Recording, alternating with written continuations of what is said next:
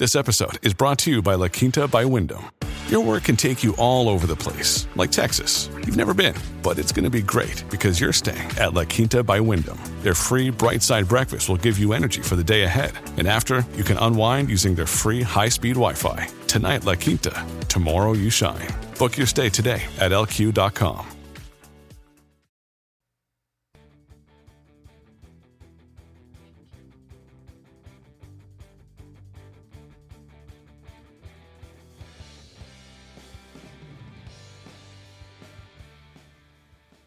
Hey gang, Red Hills Rancher here, back with your weekly episode of Ranching Reboot. Wrapping up our dairy mini series today. Got my co-pilot CK, and we've got a special guest. We've got Dan Ventiker from Honey Creek Dairy, all the way in eastern Iowa, to give us yet another perspective on the dairy industry. So Dan, welcome to the show. Thanks for having me. It's, it's my pleasure to be here. So, um, just to, just before the show, we were talking a little bit about uh, about your dairy. Why don't you tell us how you got your name and where you're at and uh, what kind of environment you're in? Sure. So, a, a brief history on our farm. Uh, my great grandparents bought this operation, this farm here in 1941. Uh, the only building that's actually still here is the house. Uh, every other building has been updated or you know replaced as, as things age and go on. Um, my my grandparents bought the farm from my great grandparents a few years later, uh, and they farmed from the 50s to the 70s, kind of as a mixed operation, kind of like a lot of the way farms were back then. Um, in the 70s, they really focused more on dairy. They liked milking cows. They thought, hey, this is this is an area we really enjoy, so that's where they put a lot of their focus. Uh, and then through the 80s, the milk cows really got them through the 80s farm crisis. Uh, my grandpa added a few more cows, um, literally milked his way through it. Uh, and then we just kind of kept focusing on the cows, picked up a few acres through the 80s and 90s, or mainly through the 90s. Um, we milked in a, my, my grandparents milked in an old stanchion barn. Any dairyman listening in will know what I mean by a stanchion barn. Um, the year 2000, they put in a parlor. We put in a freestall barn in 1996. And we might talk about that a little later. But our primary housing style for our dairy cows is a freestall barn. Uh, again, that was built in 1996. So from 2000 to uh, 2019, we milked out of that freestall barn and a parlor. In uh, 2015, um, let me back up. In 2013, my brother and I graduated from Iowa State University. Uh, I have a degree in dairy science, a bachelor's degree. Don has a bachelor's degree in what is it? Um, agricultural systems technology. And uh, and we farmed with my dad and my uncle uh, from when we graduated to 2015. My uncle decided to retire. So my brother and I formed Honey Creek Dairy LLC. Uh, we bought my uncle's half the farm in 2015. Uh, in 2019, we installed, we added on to our freestall barn that was built in 96. We made it a little bigger. We put some robots uh, on the east end of it. We have three Lely A5 milking robots. And we also added a Lely Vector, which was the first automated feeding system in the state of Iowa. So that's uh, that's been some exciting uh, technology on our end of things. So now we're two years running into the new barn with the new technology, and I'm really happy to say things are going quite well. Wow, you covered a lot of stuff there, and I was just I was busy taking notes to make sure we uh, we kind of circled back to cover some of that stuff. Um, I'm really interested about you know how the robots incorporated into your operation. Um, first, like what what kind of land base are you operating on there? About you know how many acres do you have, and, and what are you using for, and and how many Yeah. how many cattle are you running through your dairy operation? So we have right around 335 ish acres. Uh, we're milking 190 cows, and we raise all of our own young stock. Uh, we've been what you would call a fully closed herd since about 19. I gotta, I'll have to ask my dad, like 1975, something like that. Which means uh, when my grandpa decided, excuse me, to focus more on milking cows, he bought uh, the neighbor's herd, who decided to sell. And we've never had an animal from another farm come onto this farm since 1975. We've we've grown from 70 milking head to 190 fully internally uh, with our own offspring. Uh, my dad used to bull breed, Uh, obviously to keep to keep genetics separate. We used to buy bulls in. Right. Um, I, I was going to ask about the- that. Have you guys been line breeding since '75? That might well, be. No, that, that's an line important breeding when it distinction. works, right? right, right. No, that's an important distinction. Uh, as for the females, yeah, their offspring were fully fully internal. But now now we're uh, fully artificially inseminated. Uh, right. That's herd. how you control the outcrossing then. Right, right. So, and we can just improve the genetics a little bit faster. That's a whole other whole other thing. And uh, you guys are familiar with what AI is. Yeah. Um, Are you guys doing any ET stuff then too to slow down the Not- low performers? Not yet. Um, part of the robots was to give me more time to do more herd management things. Yeah. Um, when we had the parlor, we were. I mean, it was from four. I, I woke up at four, and I had to be out the door at four fifteen, and I busted my butt until 9 10 o'clock just to get morning chores done. And then we had to go crop farm 335 acres after that, haul the manure, take care of the livestock. You know, the, that 4:30 to 9 o'clock was just milking cows. That was it. And then it was 3:30 to 7 in the afternoon. So these robots really freed up that schedule. So I'm hoping down the road, like embryo transfer, those kind of things, are things we can we can kind of start to incorporate into our herd. Yeah, it's also really hard to find good employees who want to do that same kind of work that you were ta- just talking about, and because it's hard work and it's long work. It, it's more the long, like milking Yeah. cows wasn't labor intensive. It wasn't like we were chucking. My dad used to do thirty thousand small square bales every summer when he was growing up. We're not doing anything like that, but it was just it's just boring, monotonous. Yeah, it's, it's, yeah. you know, robot herds actually have if you if you have robots and you need to hire people, they actually have better luck finding employees because people are attracted to work that requires a higher caliber of thinking. You know what I mean? Mm-hmm. Like you can Mhm. just attract a higher caliber of employee versus milking cows.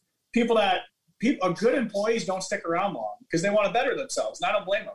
You know, they want to keep working their way up, find a better paying job. And dairies, unfortunately, just can't afford to pay, you know, 20 $25 an hour for a milker. I, I think that's Anyways. a that's a whole different podcast right there. How bad minimum wage is going to be for agriculture.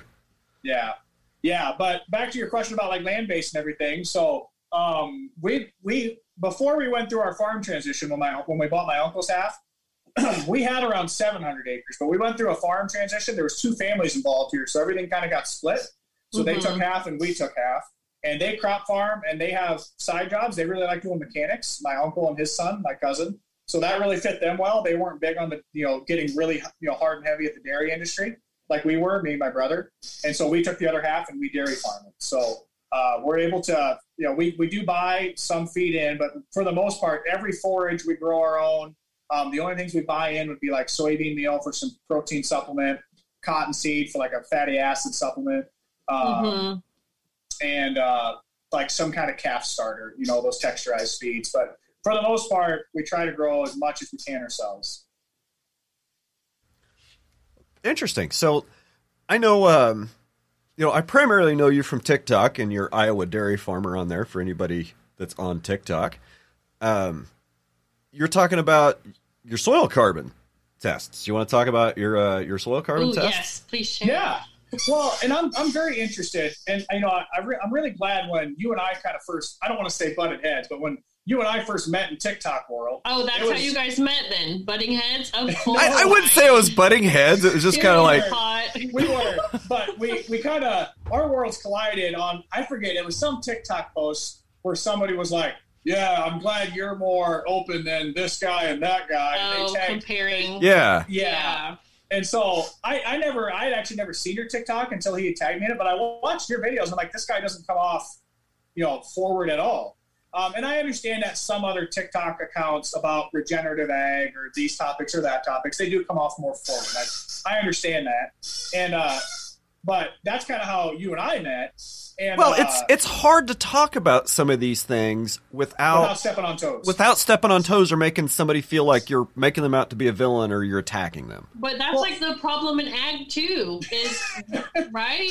We choose Yeah. the lane and then we decide to villainize ourselves. And I don't know if that's a word, but it's Well, like no, we're yeah, we need to figure out what- commonplace or whatever. But yeah, the problem is, and I don't want to come off forward or villainizing somebody, but some guys, you you and I, you, we all can agree. And I, I might tick off somebody listening on the podcast, but Mhm. there's some guys that just don't need to do what they do. Like I know a guy in this area.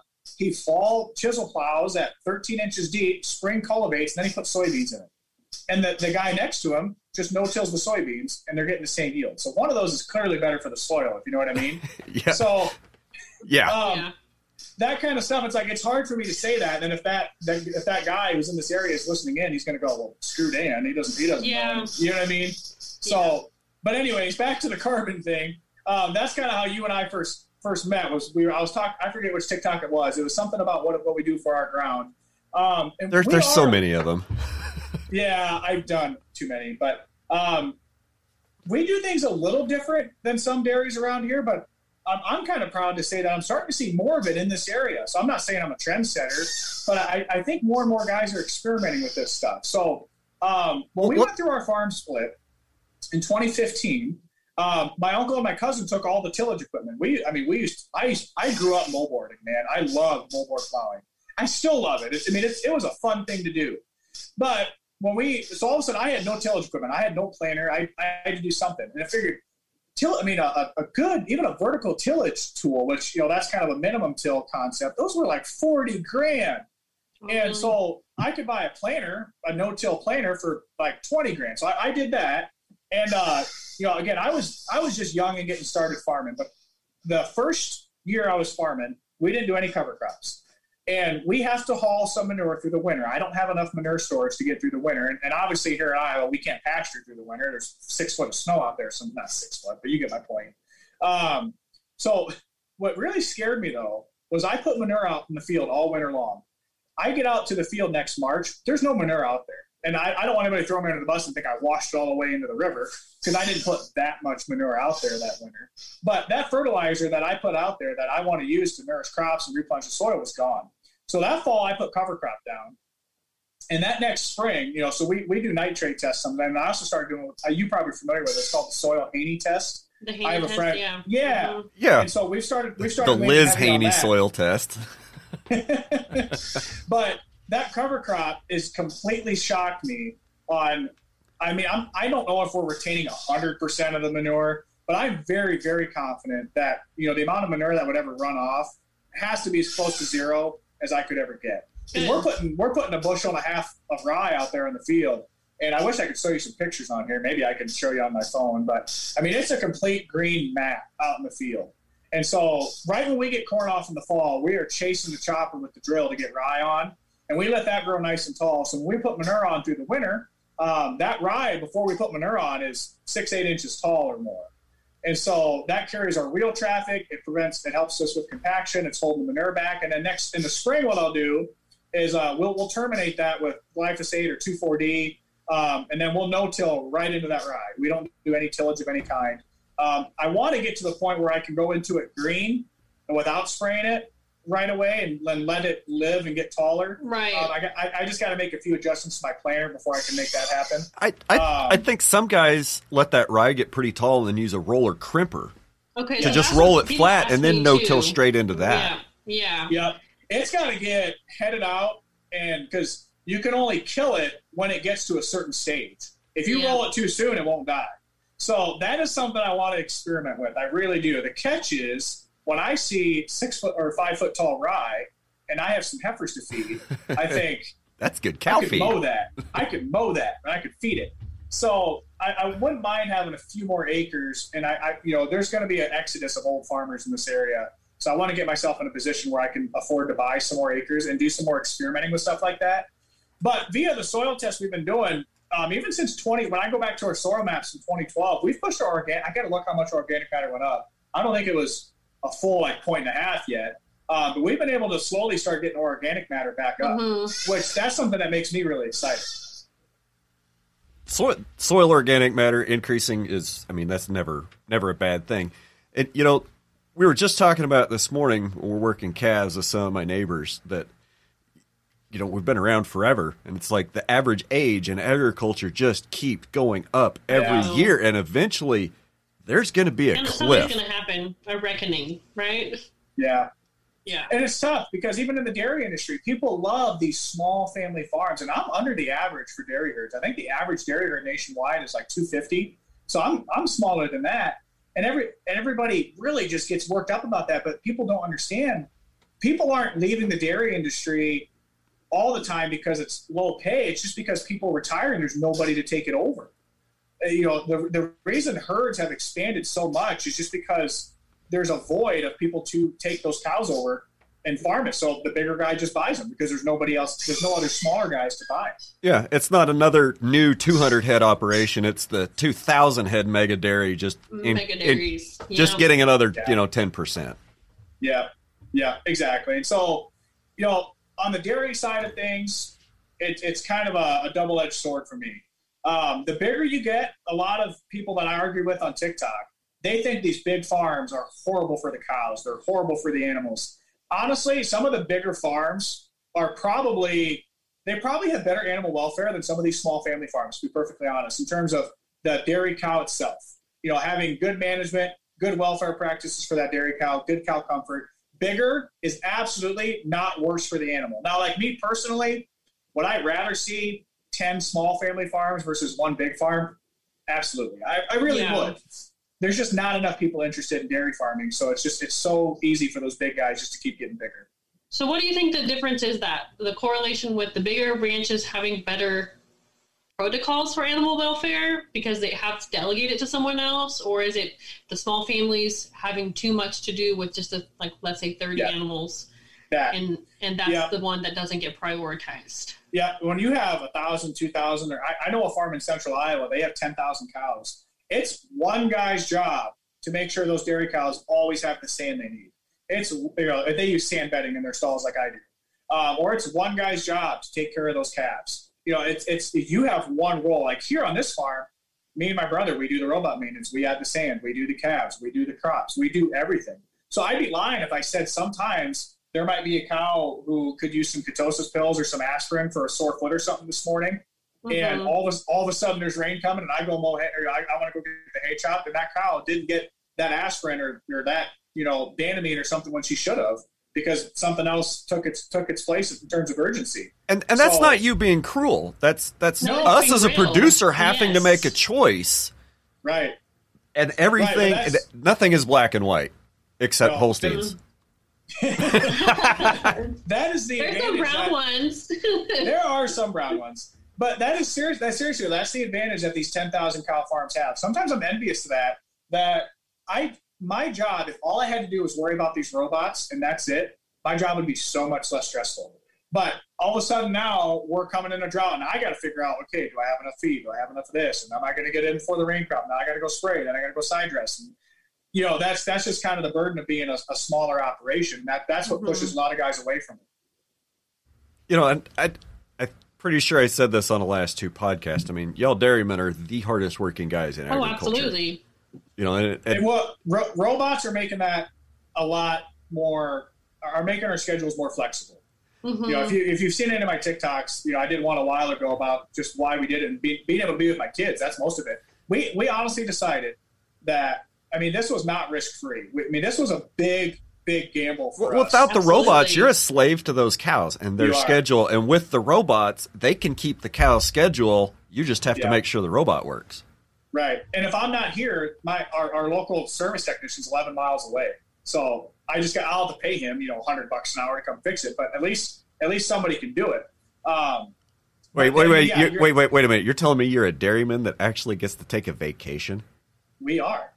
And but here's the thing: the reason for that is because we have me and my brother. If it was yeah. just me and I had just robots, that it's not a it depends what your production goals are if you want to be at like the production levels i'm at and you're one guy um, robots can still really tie you down uh, mm-hmm. uh, the nice thing about having me and my brother is this whole farm can be a one-man show for like a whole week if it had to be and so we don't have to hire anybody but if you are one guy and you have just robots or just parlor it's probably easier to find people to milk your cows than it is to run your robots if you're a one man guy and you got to leave for a week. Um, mm-hmm. But the automated feeding that we have makes that possible. The automated manure scrapers make that possible. Um, but yeah, wow. they, they definitely allow us to have a life. And well, back to my original point though was, you know, our gamble for this was if, if we screw this up and something happens, um, we, we lose the farm, to be wow. perfectly honest. Yeah. And so, but we decided, I mean, we were at such a point where, and, you know, I had back in 2018, I had cancer, and I'm fully convinced that was because I was working myself to death. I mean, it was 16 hour days every day. So we, we came to the point where we would rather do this, improve our quality of life, and risk losing the farm versus keep going the way we are and be stuck that way for the rest of my life. Because it was gonna, I mean, it was gonna kill one of us. My dad was 65, and in the few years that he, you know, he was in the parlor for a while, but my mom died in 2015. So between like 2015 and 2019, my dad aged 20 years. I mean, it, it was just it was wearing them out. So loss. Yeah. Yeah. yeah, that and just the man hours. Because after my uncle and cousin left, that that was manpower. Yeah. You know, that that was manpower that left the farm. That and it left a little bit of a void.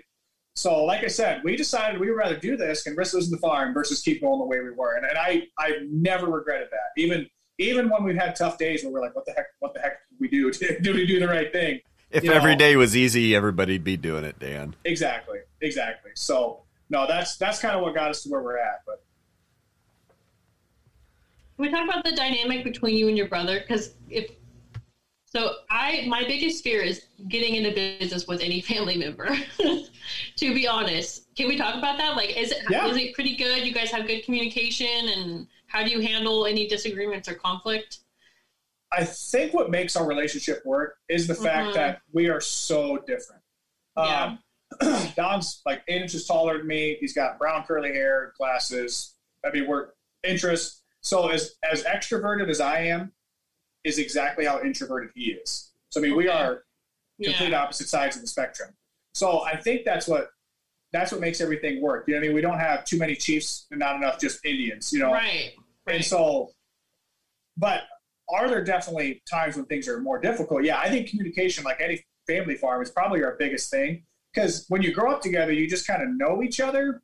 And so you probably don't communicate as much as you should. And you think you know what the other person's thinking, but you probably don't. Um, but I mean, for the most part, me and Don work together a lot better than me and like my cousin did. Um, I, now my cousin and I get along great, but Mhm. working together, me and my and honestly looking back, you know, we used to me and my cousin used to get a lot of arguments. Honestly, it's probably because we're too alike. You know, Mhm. every everything that made me so frustrated about him at times was probably exactly who I am. You know what I mean? Um, so we we just butt heads all the time. But fortunately, you know, the things I'm more fast paced, uh, go go go, and you know, like a guy like Don, he's very speed is not a virtue. And so if I need something that is just somebody that's going to do something and just be task oriented, get it done, not get distracted, he's the guy. So like the overall like thirty thousand foot big picture management stuff is what I'm good at. The in the trenches dirty work is what Don's really good at. And you know he doesn't look up and think, "I wish I could do what Dan did," and I don't look over at Don and think, "Oh, I wish I had his job." You know, we we each do a really good job staying focused on what we know we're good at, and I think that's Mhm. what makes our makes our partnership work. Teamwork makes the dream work. Yeah. And I mean, don't get me wrong, there's still definitely times where it's like, what the heck are you doing? And then there's, you know, he has that towards me as well. So, but that's, You'll have that even without family, though. Like, Right. right, Right. yeah. So, so yeah, no, I mean, overall it has its challenges, but it's, uh, it's, it's, it's been really good. It really has. You know, I I think one way to avoid, you know, one way to avoid a disagreement or disappointment is to not have expectations, but to have agreements. You know, Sure. like like like they talk about in that school that shall not be named. Uh, position agreements for every posi- I'm sorry, Dan. That's ranching for profit. We just try not to say that all the time on the now you podcast. got a ching, cha-ching. They owe us a dollar now. Yeah, that's that's for Dallas. Dallas, send me the check. Bank, bank's getting a little bit low. But, uh, yeah, they they talk about you know position agreements and working on the business and working in the business. It sounds like you do a lot of the the working on the business and the strategic planning. And you and Yeah. your brother kind of, and, and you guys have you know fairly well defined roles and agreements on who's going to take care of what and Right. whose Yeah. authority is is final in which situation. As long as there's good good communication and respect, you know that that's the that's the foundation of a good working relationship. And I think when things aren't going well, it's because I had expectations that he didn't even know I was holding him to. Do you know what I mean? Mhm. And then I get mad because you didn't meet those, but I didn't even tell him I was holding him to him. So that's on me. Right, know and you what have mean? the, Yeah. and you have this conversation in your head, right? You have this Right. fight with him in your head Yeah. because he Yeah. didn't I'm- meet I'm your right. expectation that you thought he should. Yeah, I, we all do that. Right. No, I say that on the daily. The, the conversation I'm saying in my head, and it's usually always worst case scenario and never has to do with that, but it usually is something you made up and you're not communicating. yeah, So, it's your own fault. Yep, yep. That's work your own in fault. progress. Yeah. Yeah. Uh, so uh, you mentioned earlier you wanted to circle back and maybe talk about your barns, your old stanchion barn, your freestall, and the parlor. Sure. So, so how did all that develop, and, and how are you milking your cows now? Are you milking your cow? They're milked with robots, yeah. Yeah. Um, I mean, you guys yeah, I can tell our listeners got to go look at my TikToks, or if you really want on this podcast here, I'm just on a tablet. I can pick you up and show you. We can go out there and I can show you some of that stuff if you want. It's up to you. But um, basically, the way this all happened.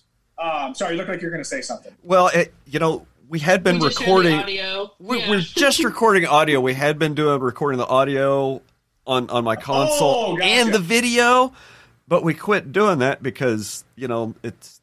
I just I'm It's lazy. just- I'm lazy, and I really So- didn't want to take the time to put all the video on YouTube. Honestly, no, that makes so sense. we No, just kind of no, quit doing forget, it. Forget I said anything. So no, the way this all transpired, um, gosh, I- I don't even know. I've seen pictures of the old barn that was here, but you guys know what the picturesque, you know, straw hat, overalls guy with the Mhm. pitchfork in front of his barn Mhm. looks like. You know, Yeah. that's when my grandma. She milked. Um, I think the most she milked at one time by hand was 17 cows. I think is what she said. So they milked 17 cows by hand. Um, that was just in an old barn, wooden stalls. They just cows just kind of were tied in, stood there, whatever. Um, you know, they went out to a pasture in the summer, and in the winter they put hay away. Same concept we do today. Um, and when they moved to this farm, that barn in the 70s was basically just dilapidated. Uh, and what what I this is a different topic, but what I'm envious about in 1971 when they built the barn that uh, at the time was the stanchion barn. We retrofitted a parlor in in 2000. Um, but 1971, when they built that barn, it, it wasn't a contractor, it wasn't uh, an engineer or some firm. It was the whole neighborhood. I mean, I think there was like 12 neighbors all around this area that built this barn. And then guess what they did after this barn? They built the other neighbor's barn. And then they built the other neighbor's barn. That is such a concept that is so foreign to millennials or Gen Z. That's a whole other conversation. Um, but that barn was built in 1971, and uh, that was what we call a stanchion barn. So it was it was a 48 cow stanchion barn. So there's 24 cows that would stand on either side. And uh, when it was first put in, that's all it was. It was just stanchions is just a term. There was a stall there. It's a head gate. You can lock them Yeah. in, right? You yeah. can lock them in. They can lay down. They can stand up. Um, so that's basically where they were in the winter. Uh, and then I, I have, I'd have to ask my grandma. Uh, my understanding is uh, they would throw small square bales down from the haymow, to, and they stay in that barn all winter. Um, and they would milk a cow. And I just did a TikTok about this here last week. Um, they just had milker buckets, and you hang this bucket from the cow. It goes in the bucket. and You carry that bucket over to the tank. And actually, I take that back. When it first got started, it was it was uh, ten gallon milker buckets.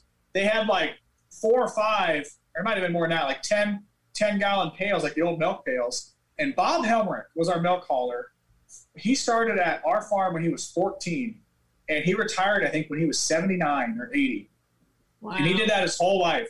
He was a little scrawny 14 year old lifting these uh, 80 pound milk buckets onto a straight truck trailer. And uh, he'd drive them all the way down like 40 or 30 miles away. So that's how we got started. And then it was a massive deal in the 70s when we had our new barn, you know, 71, the new barn. Uh, they put in a pipeline. So you just carried a milking unit to each cow and you just plugged in the milker unit into the pipeline. And holy crap, this milk goes from the cow into the pipeline right into the tank. I mean, what an innovation that was in 1971. And that's crazy to think that that was you. If you had a pipeline and a, a tall silo that unloaded itself automatically, you had the world by the tail in the dairy industry. Well, that was And- only 50 years ago. Isn't that isn't that what's wild? I mean, in, in 71, 50 years ago, like I said, you had a pipeline, a silo with a with an unloader, and you had a gutter cleaner in your barn that took all the manure out of your barn. How, how does it get any better? And uh, so they did that, gosh, from 71 till till 96. And I think in 1995, we or 94, we started working with a nutritionist, basically a dietitian for cows. Um, and he wanted to get us on TMR, total mixed ration. So, like I said, Right. From 71 to 94, it was just throw hay in front of them, put some grain on top of it. Here you go, girls. And uh, in 94, David Weber wanted us to get on TMR. So we, my dad and my uncle said, all right, we're going to do it. They bought a mixer. They pulled a mixer next to the door. They fill up a wheelbarrow. And at the time, in like 94, they were, they, so again, it was a 48 cow stanchion barn, right? So half of them would be outside, half of them would be inside. The half outside, they could just dump it right in the bunk. But the half that were inside, they did it all by hand, wheelbarrow by wheelbarrow, full of TMR. And they saw the cows go up on milk just from having a better diet, a more consistent diet. It wasn't because when you just put hay and grain on top of it, they push the hay aside. I'm going after this grain.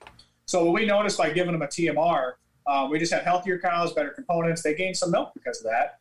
But here was the other problem in the early 90s, and what led to the freestall barn in 96 was through the winter months that that half of the herd that had to go outside and eat while the other half of the herd was getting milked.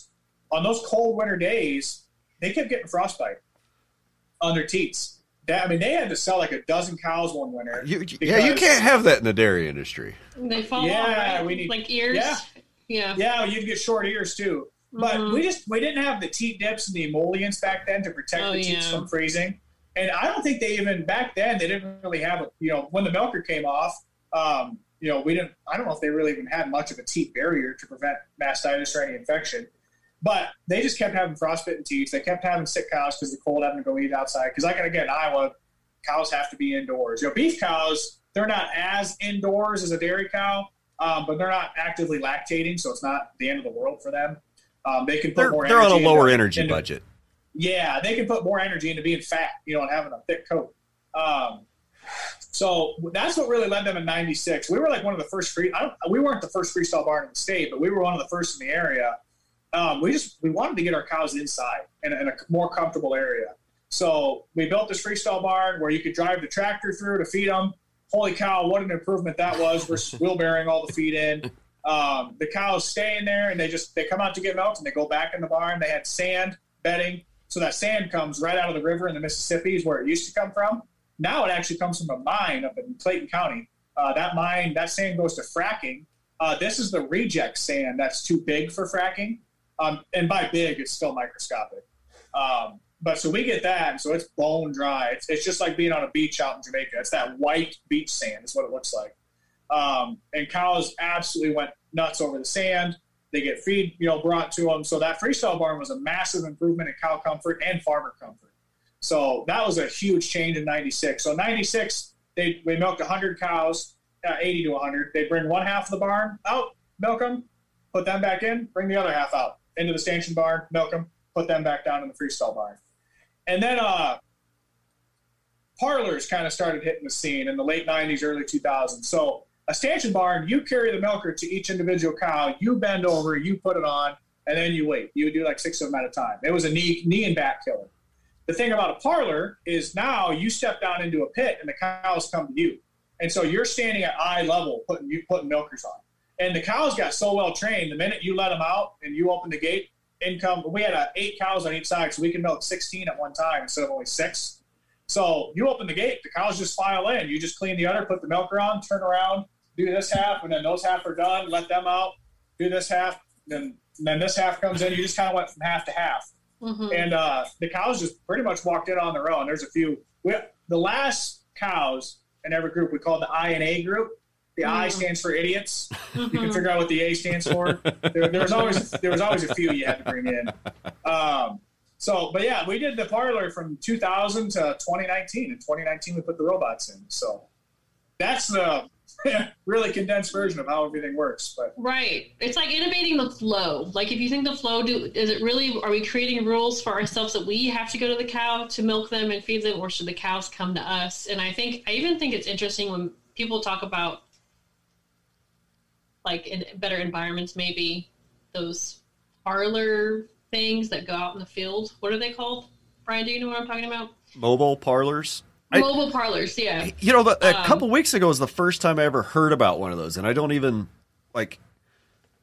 I, I haven't even wrapped my head around it. I don't know what one Yeah. would look like, or you know, like the logistics of that. It's it's obviously somebody's got it figured out, or well, it in, wouldn't be a in thing. Wisconsin, there, in Wisconsin, there's an outdoor parlor. It's a seasonal parlor. Uh, I, Okay. forget, I forget the name up there. They're a massive organic farm. They have Mhm. they, they have a crazy amount of acres, and uh, in the middle of this whole, they're kind of in the driftless region, so it's not like you can row crop ten thousand acres. Um, but in the middle of this valley is just a big open shed, and uh, from like I don't know what it is, like April to November, they're out there milking, and then you know they, they they seasonally calve and stuff. Um, but you're, but what's crazy to me is when my grandpa milked in the barn before we had the TMR. If he Mhm. knew cow 45 gave more milk, he'd give her a little extra grain, you know. And if cow 28 didn't give as much, eh, you're getting a little fat. We're going to cut your grain back. What's really cool about the robots is it almost mimics my grandpa's concept because they get a pellet in the robot. So the higher producing cows in the robot get more pellet. The lower producing cows don't get as much pellet. So we can really fine tune their diets with these robots, which is really cool. So, how do your robots know who the cow is? Do you have uh, EIDs or RFID tags or barcode tags? RFID, yep, RFIDs on the collar. And that collar also measures rumination, so it senses there's a microphone that senses that muscle movement, Okay. so we know how often they're chewing cud. Really? Yeah, so I can look on my computer and see how many minutes every cow chewed cud. And if one cow's minutes drop off, it tells me You can she's know they're sick. sick or something. Yeah. Yep. Yeah. Yeah, she's got mastitis, heat stress. She ate something she shouldn't have, or something. She, if they're in heat, their rumination drops, and obviously their activity Yeah. goes up. So, I, so I know when to breed cows with that too.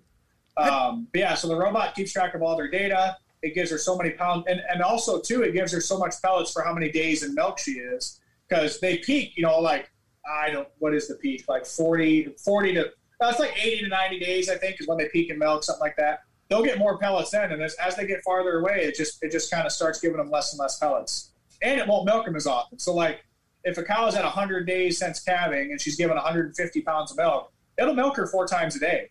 But when she gets like close to her dry off, when she's like you know six weeks from calving or eight weeks from calving, um, it'll only let her get milked one and a half times a day.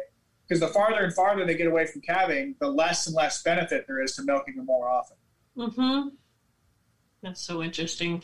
I thought gross A systems were cool. This is even cooler. yeah, this this this is pretty cool. I'm kind of really enjoying this. Not that I didn't think I would. So, uh, so there's so there's a part you do somatic cell counts, right? So usually that's an indicator of like sick cows or whatever, and and so has the somatic cell count gone down, which means less white blood cells in the milk, right? Am I saying Right. that right? Right. Since you went to robotics, because maybe is it like more sterile, sterile, or what do you what Um, happened with that? So the reason why milk plants want lower somatic cell, and I have to Right. double check on this, but I think they they want it because they can get more cheese and more products out of the milk if it has lower Components somatic cell. or something like that, yeah. right? Okay. And so the lower your somatic is, the typically the higher you you can push your butter, fat, and protein levels. Um, but we were always before robots, we were always like probably 130 to 180. What kind of sucked was the first year we had robots, we were like 250 to 300, and that made me a little paranoid. But it was a bit of a shift getting cows used to the robots. Right. Uh, it was kind of a whole diet change. So, you know, when we change their diets, it can kind of mess with their immune system. Um, you know, it wasn't much of an environment change because they were in the same barn. We just added on to it. Um, but we didn't. I what what we really found out was with the way the robots the robots swing in and clean the teeth with two brushes. We found out we weren't getting the brushes dry enough, Mm, and so the, the teats were too wet when the milker went when the liner went to attach. mhm. And so that was, you know, bacteria love moisture. So we just had too much moisture on the teats. So we turned off the brush washing and, you know, uh, in the middle of prep time. In between cows, they still get washed. We Mhm. turned that off and our somatic cut in half overnight. So our, our last uh, about eight month average here is 150 to 180. So right where I want to be. So uh, I wouldn't say it went down since we had in the parlor, but um, we get premiums if we just stay under 200. So okay. yeah, I, I don't get. That's I don't. goal. Yep. Right. Yep. I, some yep. some co-ops they give you more of a premium the lower and lower you get. Our co-op it's just two hundred thousand. Stay under that, you're good to go. I'm glad you brought up brought up co-op because I've been I've been kind of wanting to ask you who your customer is, who you sell to, or you know how you market, or if there's a way that somebody out listening to this podcast can go to a store and pick up a carton and know that it came from your farm. So that is probably one of the biggest misconceptions. People think if you don't go buy milk on the shelf that has Dan Ventiker's name on it, you're not supporting family farms. They think if you buy great value milk or if you buy, you know, Fareway, I don't know if you guys have Fareways out there. It's a popular grocery store around here. Um, you're not supporting family farms. That's actually not true. So our co-op is Prairie Farms. Um, they're pretty big. They're across. They're based in Illinois. I know they reach Texas, um, Missouri. I mean, they're they're in like Illinois, Indiana. Um, I, I think I've seen Prairie Farms uh, labeled Yeah. milk in the stores right Prairie- around here. Prairie Farms' average herd size is like 150 cows. Um, so their average farm is pretty small. So if you buy anything Prairie Farms, typically you're supporting a smaller farm. Now, if you buy anything great value, typically great value milk is going to come from those 2,000, 3,000, 4,000 cow farms. That doesn't mean those cows are mistreated. Those are just bigger farms. You can only um, get great value milk at Walmart, and I don't go there right. anymore. Yeah, I hate I, I, hate Walmart with a burning passion. Um, the other thing too, like A and E milk is, is here yeah. in Iowa. I don't know. If, I don't know if you have A and E, Anderson Erickson. Mm-mm. Mm-mm. It's I don't like the milk, but anyways, they get all of their milk from two farms and one of them is that 10,000 cow farm, and another one's like a 12,000 cow farm. So that's kind of an like. I hate to talk out of two sides of my mouth, right? Because all farms, right. 99 percent of farms care for their cows. We're all but, together, yeah. It's, right, we're all we're all dairy farmers, but I just I like the idea of supporting a Prairie Farms type milk versus yeah. a A and E type. I don't know, but they all feed well, I think, people, so yeah, Brian and I are kind of locavores. Like we love supporting our local community. Right. So like that's our big thing. And uh, I don't I don't know. I don't think we have an opinion on whether other people should drink that way, but I just think you should definitely know what you're buying. Hey, look, look, right. like yeah. participating in the current system as it is does yeah. not make you guilty of creating it, mm, as no, long as you yeah. wish, wish, exactly, and work to change it and to change exactly. your patterns. Yeah, like in Prairie Farms isn't any more expensive than Great Value. It's people right. think you know, well, I can't afford that. like if it was what you know, one hundred percent like the the organic grass fed, uh, full GMO, that stuff a lot of people just can't afford. The, the, the raw the raw grass fed milk that I like to drink yeah. and raw grass fed cream. Can well, you have you seen that? Have you seen Napoleon Dynamite? Oh yeah. And you know, did you ever do milk judging? Did you yeah. do that? okay. Oh, yeah. That's, that's really a, a thing. That's a real thing. I thought that was a joke for the movie. No, no way, man. My brother. Can you tell went, the difference? Because I can't, but that's because I don't drink a lot of milk. My really? brother actually went to nationals for for dairy judging, uh, for tasting. He, Don could identify uh, blindfolded like 16 different kinds of cheeses, and uh, he had to drink like 12 different samples of milk. And one of them or I'm trying to think. One of them did have an onion flavor because it meant something happened to the milk. But like yeah. basically, the reason that came about was back in like the 70s and 80s. If milk had like a, a bitter taste, it means the pipeline didn't get washed correctly. Uh, if it had like a sour taste, it meant the water didn't get hot enough, so there's still milk residue in the pipeline. Mm. Like so, the, the bitter taste meant you didn't get all the detergent out of your pipeline. There's still soap in your pipeline. Um, I'm trying. I'm trying to think of all. Nobody other, likes all soap other, in their milk. No, I'm trying to think of all the other uh, I think there was like 12 different milk samples, and they all taste different, different based on how you pasteurize it too, right? Like yeah. like raw versus pasteurized, you can t- tell the difference. And... Oh yeah, UHT well, milk has its own own distinct yeah. taste. That if you Walmart, so spend time, we will buy. Go ahead. Yeah, I'm sorry. Sometimes we will we will buy Walmart milk just because we have three toddlers and they do yes. the grocery pick. They do the grocery drop off where you just sit in your car and they just bring mm-hmm. it to mm-hmm. you. So mm-hmm. um, that is one of our guilty admissions that sometimes we have to do the Walmart drop off. But like even between the Walmart milk or the Fareway milk, and I don't know where Fareway even gets their milk from, massive difference. I think the Walmart milk tastes terrible. I drink everything out of the bulk tank. I only drink the store milk when I'm out of my milk and I don't want to come down and get more. Um, but my milk has a totally different taste. It's not. I, I, don't know if it's even the pasteurization. I think it's the homogenization. Okay. That, that yeah. really changes the taste. So. Interesting yeah, I forgot where I was going with that. Well, it, I just kept seeing the Napoleon Dynamite scene in my head, and I was like, I have to ask yep. this question. As ridiculous yep. as it sounds, but that's so interesting. and, and, and what you feed the cows can affect the taste, not dramatically. Um, I know of a co-op around or a farm around here that they sell their own milk. It's Hansen Dairy, I think, is their name. Um, mm-hmm. Um, and they said one of the one of the things that took the longest was just fine tuning their diet for the most palatable milk. And anybody that's had my milk, I've given it to my buddies or people that'll stop by or you know I, I try not to give it to tourists just because it can be rich and kind of you know if you're not used to it, it can, if you're not you know, used to raw milk it can uh, it can hit you kind of hard yeah but anybody that's had my milk absolutely just loves it so i'm not I, I don't think what you feed the cows has a massive difference on what the milk tastes like but it can definitely have some impact especially i mean if they dig it into an onion patch i'm mm-hmm. not kidding you would you would absolutely taste it in the milk hmm.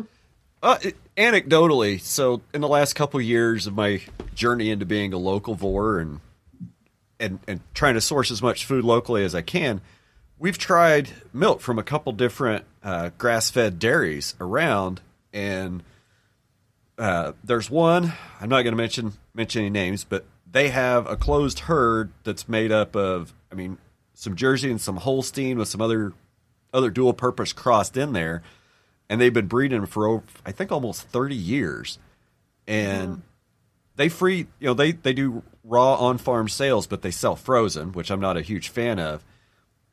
But it has it it tastes like the grass that's growing on their farm. Um, that that's I mean it it tastes uh, to me it tastes like what the cows eat.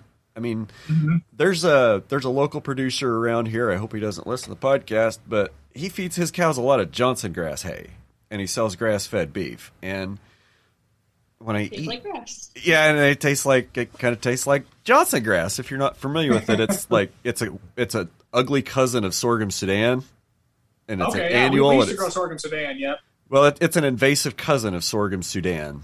That's Oh, uh, that's annual and rhizomatous, and it's you know it, it's not bad cow feed when it's part of a, a really diverse ration because I mean it, it's Sure. super high in sugars. On it. Right. Yeah, it's super high in sugars, but you sh- it shouldn't you shouldn't finish on it, and it shouldn't be primary diet. Is is my point. But you know, I as far as you know the the more grass fed dairies go that I'm familiar with, each each one of them has its own distinct taste. The you know each of the three around me has its own distinct taste, and like when we used to drink great value milk, even great value whole milk, just taste it just tastes watery. Yeah. And I milk's not And supposed to be watery. It's supposed to be food.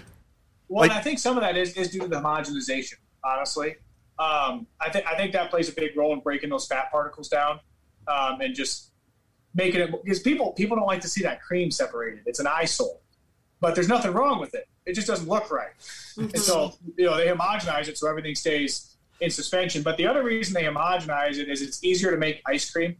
Um, I talked to a small plant down in Missouri or a college farm. They sell their own milk, and if they don't homogenize it, it is if they want to put like flavors in the ice cream, chocolate or strawberry, It separates it's out. not a- oh, it's it's impossible to get. You'll get one bite that's no strawberry, and then you'll just get nothing but strawberry concentrate. You, you can't.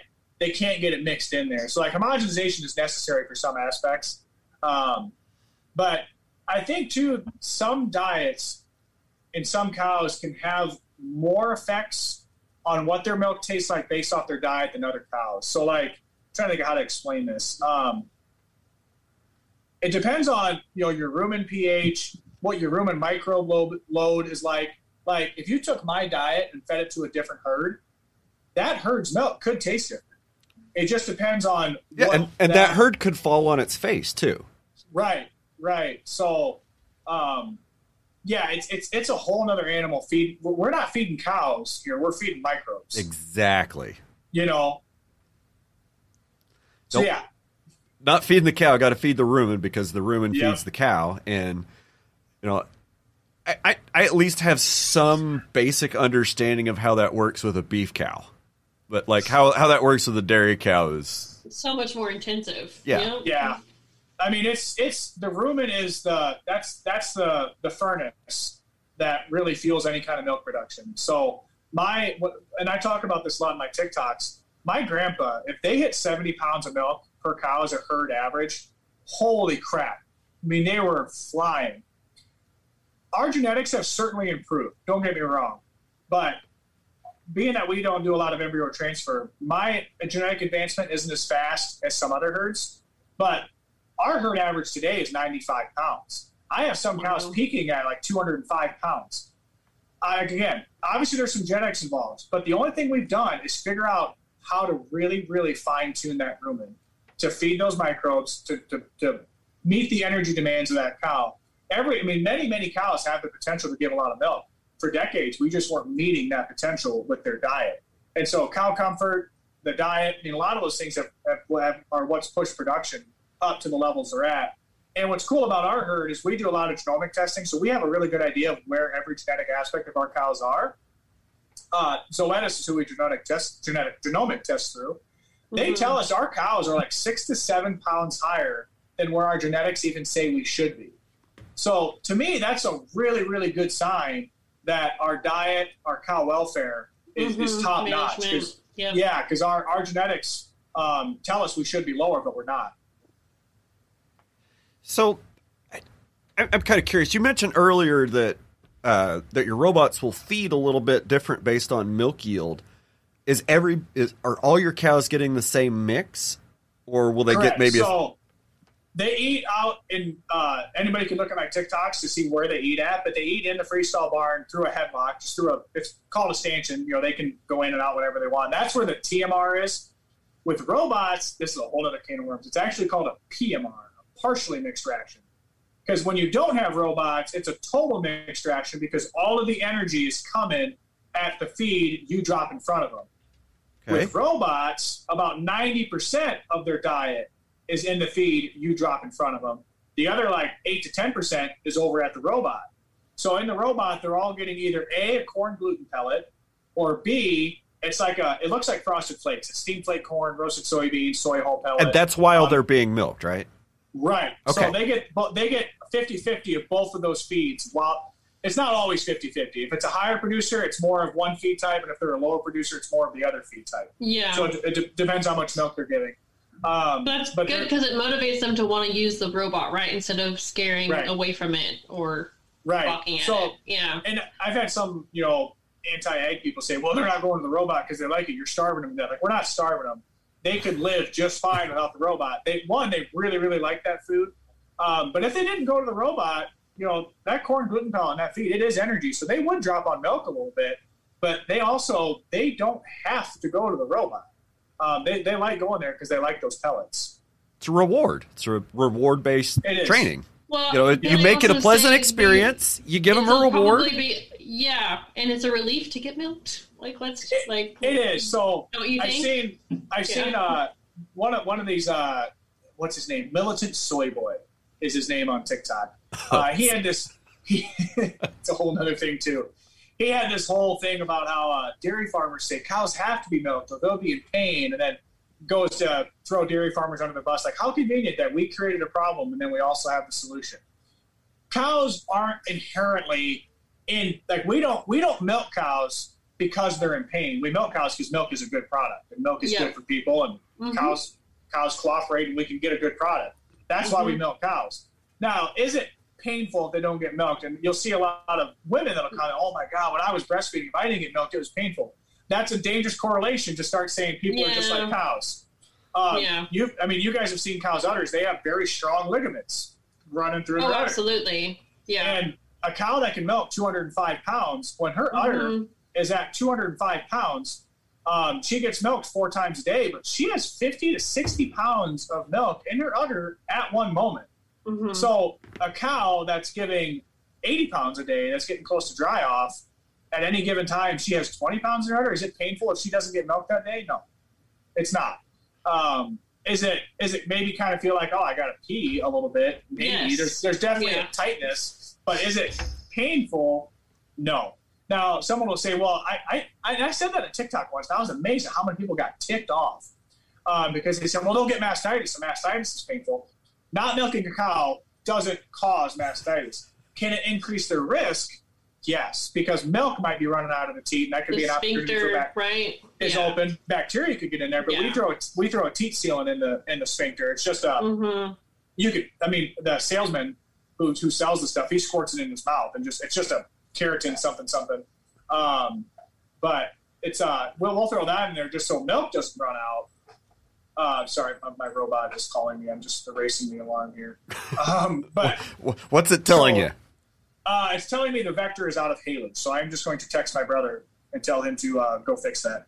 Um, but yeah, Problem so solved. That's back uh back to the mastitis thing. Yeah, I mean, not milking a cow doesn't automatically equal mastitis and doesn't automatically equal pain. Yeah, so- it's a bacterial thing. It's not a milking thing. Or right, Yeah. right. Yeah. Yep. So, what what did you say the robot was out of? I didn't quite catch that. Uh, Haylage? our yep, our uh, vector is our automated feeding. I just texted my old man. Um, so we feed corn silage, hay silage, cottonseed, ground corn, wheat starch. Um, we have straw. We have a dry cow corn silage, some rye, and some corn stalks that all get fed in the kitchen. the kitchen is what supplies the mixer automatically.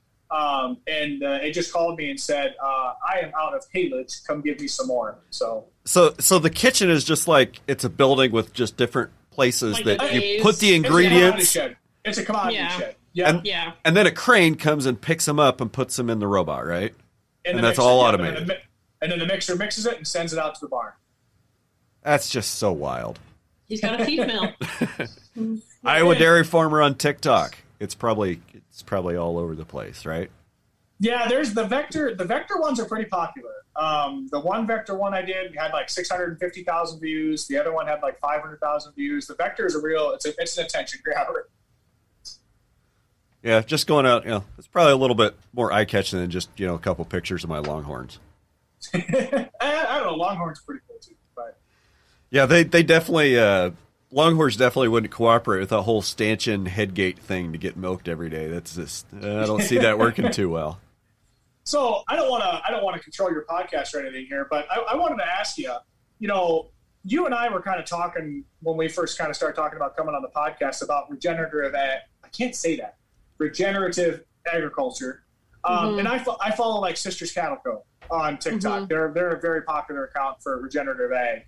Um, you know, I guess I'm kind of I'm kind of interested in, in you just kind of giving me your your take on that and where that fits in our agricultural industry as a whole.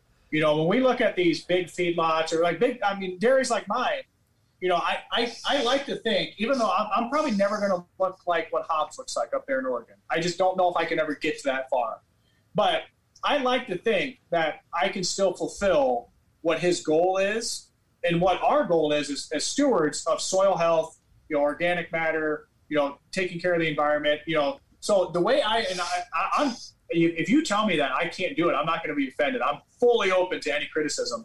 But I'd be curious to know, like, what's your big picture for the whole agricultural industry? And then, like me personally, do you think a dairy like mine operating can can you and I get to the same place, even though my practices might not be a high density ruminant grazing operation? Well, you know, I, I, I have thought about this quite a bit, Dan, and you know that I think about the six principles of soil health, and to me, those are kind of what more or less define what a regenerative operation is. And, and Right, one right. of the, you know, minimize soil disturbance, uh, living root 24 7, 365. Uh, but, but kind of the big one is you have to return animals to the land. You know, use the animals directly to add the fertility back to the soil instead of using um, instead of using machinery to haul that. So I guess what I'm getting at is, you know, and like I said earlier, you know, participating in the current system doesn't make us guilty of creating it. You know, as long as we realize that there there are other ways to do business and there may possibly be a better way to do business and we need to dedicate ourselves to keep learning learning about other practices and keep an open mind. So what I would say to that Dan is the less outside energy, the less inputs that mm-hmm. that you're using, and fuel is one of those categories. And Okay. and you could even put technology in one of those categories. I'm starting to put higher forms of technology in one of those categories of you know extreme external input because like it's you know, we're recording this. Uh, it's the first of June. This episode is going to come out right now. I have you scheduled for the fifth of July. Um, microprocessor shortages. Like every car manufacturer in the world, except Toyota, has had to slow down manufacturing or stop some models completely because microchips. Samsung just announced two days ago they're not coming out with the new flagship phone this year because microchip shortage. So, it, what I'm getting at is all this technology sits kind of on a pyramid of almost unsustainable input energy. Mm-hmm. And at some point, there's going to be a big reset, right? You know, energy is going to get really expensive. You know, so Sure. What happens to your operation? How do, what does your operation look like if you when you woke up tomorrow diesel fuel was six dollars? Right. See, you know what? What would it look like if diesel fuel was twelve dollars? What would it look thing. like if There's if your one of your there. robots broke and it was a critical part, and you called Mm-hmm. the factory and they said maybe six weeks if you're lucky. Right. No, that no, it's a fair question. And again, I, I want you to know anything's on the table here. I do not get offended easily as long as we're as long as we're respectful. I want to make that perfectly clear. Yeah, we're good. So- we're good. No, but no, the the beautiful thing. So yeah, you brought up a good thing and a bad thing that I'm facing. The good thing about the robots is my diesel bill compared to two years ago is half of what it used to be. That's because of the daily mixing of feed. Now the catch is I need diesel fuel to harvest crops, right? To run the chopper, to run the mowers, run those kind of things. So that's there's a catch twenty two there. But in terms of technology, that that completely floors me about the microchips in the cars and the smartphones, and it has frightened me a little bit. Like right now, the short term, Lely has so many parts on hand that their their back stock of parts is unreal. Now, if that were to run out and they couldn't replace it, um, I don't have a good answer. To be to be perfect, perfectly honest with you. Now, if I lost power, I have backup generators, but then we're back on the diesel thing. Uh, Mhm. but yeah, I, I don't have a great answer in terms of if this part or that part went out. There's some parts that it's one little valve that Lely makes specifically for this part in the robot arm that I cannot run this robot without it. And if I can't get that, it's not going to milk cows. So I, I think Lely, more so than maybe even Samsung in terms of a smartphone, is more of an essential business. You know, we went through the COVID. There was essential and not essential. That's a whole other I mean. I. I would assume Lely knows that that they have to have parts immediately. Right. So yeah, I, again, I don't have a really clear answer for you on that on what some of that would look like, but it would, and that's definitely a chink in our armor. That if certain if certain said and said part can't be made, I'm screwed. I'll fully admit Yeah. that. Mhm. You know, and, and I think that you know part of being a good uh, a good business owner is being willing to look at those weak links and address them with strategic planning down the line. Right. I mean, and our dealer is 11 miles away, and they have 15 pieces of every single part we could ever need. So, I mean, in the short term, we're fine. And and there's been times like uh, the liner that actually the inflation that milks the teeth. Um, Lely didn't have a back order of those. Lely has a good network where every single dealer had like eight months worth of of liners Okay. Mhm. so that you know they never fell short. So I mean, they have precautions in place if they were to face a back order. Like you know, I don't think these car manufacturers were expecting a back order of microchips, so they didn't have any microchips. Well, exactly. In a lot of big businesses, you have someone who's actually in charge of inventory, and the goal is to never have more inventory than you need because that's a cash flow like negative on their their Right. and loss. Yep, inventory bought with cash is is sitting doesn't make you money. But yeah, I said all of them but Toyota, and I actually watched a pretty cool YouTube video on this uh, a couple nights ago. Toyota, the the reason everybody else is screwed right now is because they adopted to, they adopted only the good parts of Toyota's system that they saw. They didn't see they didn't see the genius behind Toyota's just-in-time manufacturing system. So you have all these global supply chains that are built on you know components or raw materials arriving exactly when they are needed and you know covid has disrupted that. There's you know massive freight disruptions. I think it you know there's a three week delay going into the port of los angeles or port of long beach right now for any container ship.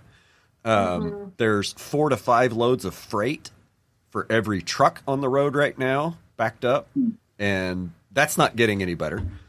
Yeah, yeah, and uh, you know, for us with robots, I have a few chinks. But like even like those bigger dairies, um, you look at stuff like those big rotary parlors. They take you know those, these these special bearings that roll around on that track. There's some farms if you can't get the right oil or the right metal for that bearing or the right steel for this part or that part, they're screwed too. You know, every Mhm. every dairy more so than like yourself. Um, dairies are, are probably one of the more, and, and obviously you could say uh, uh, pork too, but um, pigs really just, especially I know, and I know pigs is a whole other topic in terms of confinement and how those work. I, I'm not a pig guy, but I don't know if they would necessarily face the vulnerability that dairies do because dairies have so many moving parts that they all have to work together. And so Mhm. there's, I mean, there's, we're definitely vulnerable to some of those things you're talking about. well i mean i wouldn't want to have a 10000 head hog barn and be looking at $7 corn and $12 beans that, Yeah, that no, would be you're right. Unless you can grow your own. no That's kidding The only way. I mean, it, it, well, it's even worse right now for the feeders, for all the feedlot owners that are looking at seven dollar yeah. corn and twelve dollar beans, and looking at these pens of sixteen hundred pound fats that the packers only want to pay a dollar twenty for.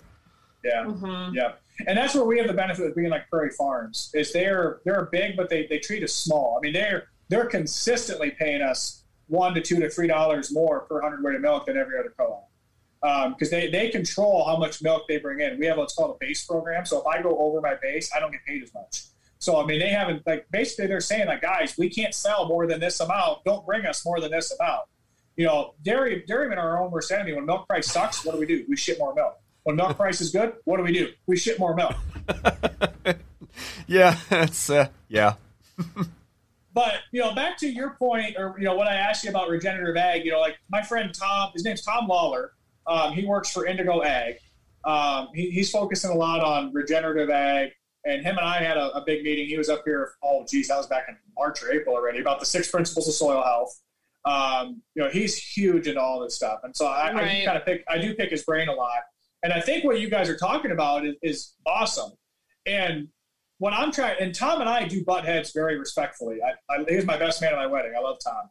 Um, you know, so Tom will come here and he'll say, "Dan, let's let's uh let's take this 40 acres and let's put your herd out there pasture them we could do this you know Cover and i'll say I'll, I'll, right. I'll yeah. say i'll say well tom what about tmr and he'll say well we can do this this this and i gotta i gotta back up and tell tom like tom you know with dairy farming here you know for me to pay for this barn to feed my family to feed you know we got two full families on this i have to hit this production benchmark and if i do what tom is telling me to do to fully meet all six principles I can't feed my family if I do that. That that's the catch twenty two with dairy farming and the way this type of dairy operation works. Because um, we ship the way I kind of told told it Tom too is we ship six and a half million pounds of milk per year off this off these three hundred thirty five acres. I ship six and a half million pounds of milk. If we were to fully incorporate, you know, the getting all my cows out in the fields, you know, which we which, which we could do, um, I wouldn't you know, I'd, I'd, be lucky to get to three and a half to four million pounds of milk. Because um, the reason I'm able to ship that is kind of the same reasons I said what my grandpa did earlier.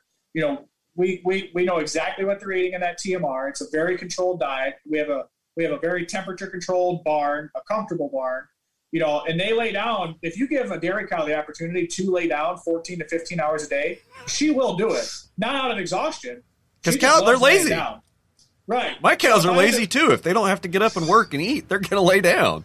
Right. So, like for a dairy cow, if she had to walk around, and again, I'm not slandering guys who have their beef cows on pasture. But like a dairy cow, if she had to walk around that pasture all day to get her food, that's less time she's laying down. That's more energy she's burning. The more energy she burns to do those things, the less energy she's going to put into milk production. So, you know, for me, paying my bills, I, I pay my bills selling milk. And so the technology is certainly a, uh, you know, it's not cheap. It's definitely kind of expensive. Well, I don't it, need I don't need to do this type of farming to pay just for the technology. You know, if uh, you just forget the technology, forget that bill, just to pay for two families. You know, this kind of the way we raise cows in this freestall barn. That's just what it takes to keep to keep all of us fed here.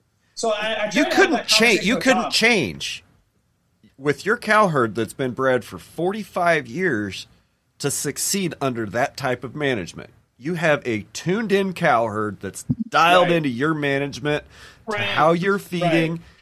You know your cows, you know their genetics, right? Right. So yeah. if you just took your cows and tried to put them out on grass and go convert them to grass fed dairy, I guarantee you, you'll fail. It won't work. Right. And, yeah. I appreciate you saying that because my friend, like Tom, again, love him to death. You know, he, he if, if he had his way, he would want my cows out there. Raising, and, and it's not, yeah it's not that that can't work because there's definitely dairies that graze. Absolutely, there definitely are. Um, but I know where where my production standards have to be met to feed two, well, my dad three, basically three families. Yeah. And I, I can't do that if they're fully fully pasture based. So, so I, but go ahead. Here would be a challenge. How much extra work would be getting five five different cows that are maybe, you know, not tuned into what you're doing, but a place to start and start somewhere small. Just starting a so, starting a postage stamp and see and just try it. The catch is is the robot, right? They got to walk to the robot. That ah. that's the ah. big hiccup. So there are parlor herds, like again in Wisconsin, that organic farm, they have that parlor in the middle of a field. Um, They can make that work, but like, yeah, I'm not throwing them under the bus, okay? But their like tank average is 55, 60 pounds per cow, almost half of what mine is. So I, I can't, I can't financially sustain that. Um, now they have less inputs too. Don't get me I, wrong. I was going to say that you know that that's the trade off. You know, right. you can take a lot lower production out of your cow if your input costs are also much lower at the same time.